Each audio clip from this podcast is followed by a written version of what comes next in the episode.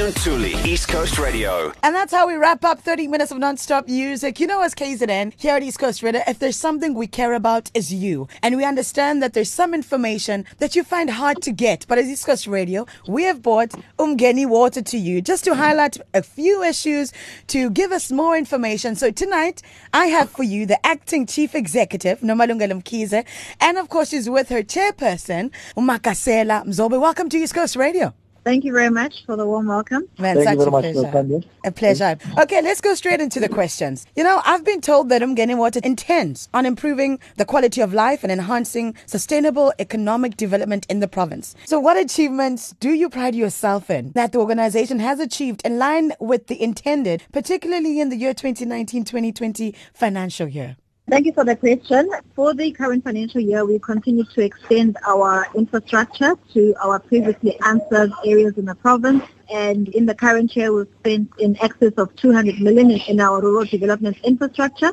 So that is how we are then enhancing or at least improving the quality of life in those areas. In terms of enhancing sustainable economic development, obviously with construction comes the creation of jobs, but also with putting down infrastructure for water, increasing access to water in those areas, also stimulate the economic activity in those areas as well. We leave those areas in a state where they're able to then further uh, develop as water is a catalyst for economic growth by creating the industries.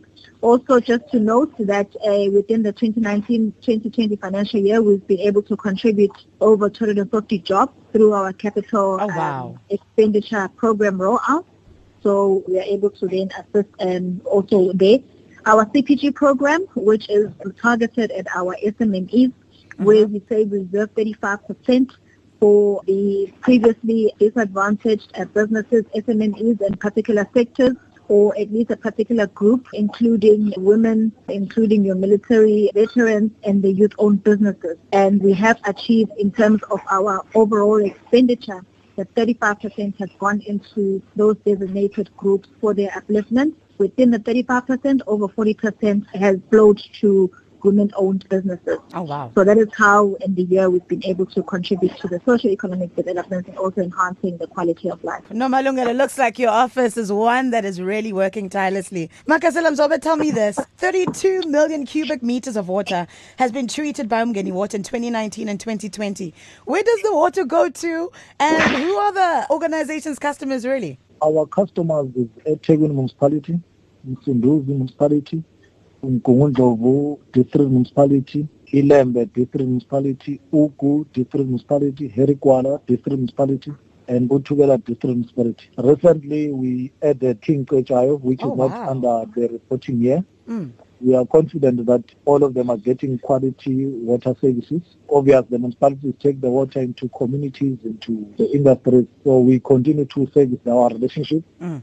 But we must indicate that although it's not the primary mandate of Umgeni to help municipalities with infrastructure to the households for the usage of water, but we have taken a decision that we are one government, we are entity of government. We should help our municipalities with the necessary skills they need so that uh, we don't provide them with water and they struggle to take water to the households for communities to use. You know, Chairperson, while we're still on that note, maybe can you highlight to us how important is corporate governance to Umgeni Water? It is because you might have noticed in recent years with the Zondo Commission that once corporate governance systems collapse, institutions collapse. So it's important that Umgeni instill a culture of ethical leadership and apply all applicable laws in protecting the integrity of the institution. And that you can only achieve through having a good corporate governance, ethical leadership, and strategic leadership at the board. You don't need a board that interferes with the day-to-day running of the institution, but also you don't want a management that uh, interferes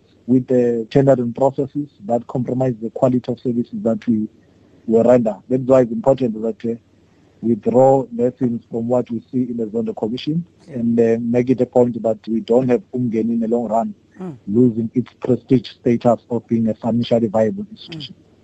You know, Nomalungelo, if I go back to you, it's impressive for me to see state owned entities achieving positive financial results year on year. And I hear Mgeni Water is actually one of them. Did the organization make a profit in the year 2019 2020? Yes, indeed, we did make a profit. Um, we have had quite a pleasing set of results um, though slightly below from last year, but it was affected with also the impact of the coronavirus pandemic that hit us, particularly in the last quarter of our financial year. But our results were quite good with a profit of 1.3 billion that was made Wow. for the um, current year. Mm. And with this profit, we'd also ensure that we are able to build then the reserve. Um, we do have quite a sizable budget in terms of capital infrastructure development or capital infrastructure program rollout in the five years to come in the region of about 17 billion. So with us achieving these surpluses and profits on a year-on-year basis, we're able to build those reserves so that we're able to use what we have put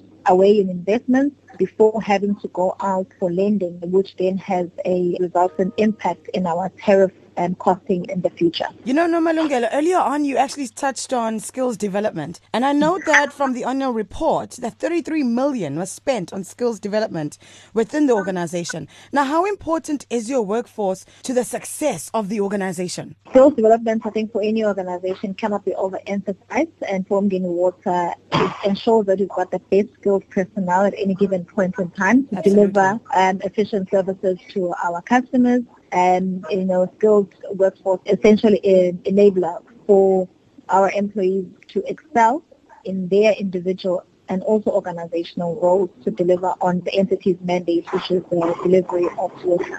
Babu Mzobe, Monday was Water Day worldwide. Now, how important is producing quality of water to Umgeni Water? And what mechanisms or ratings do you employ to ensure that the organization achieves on the quality of the water?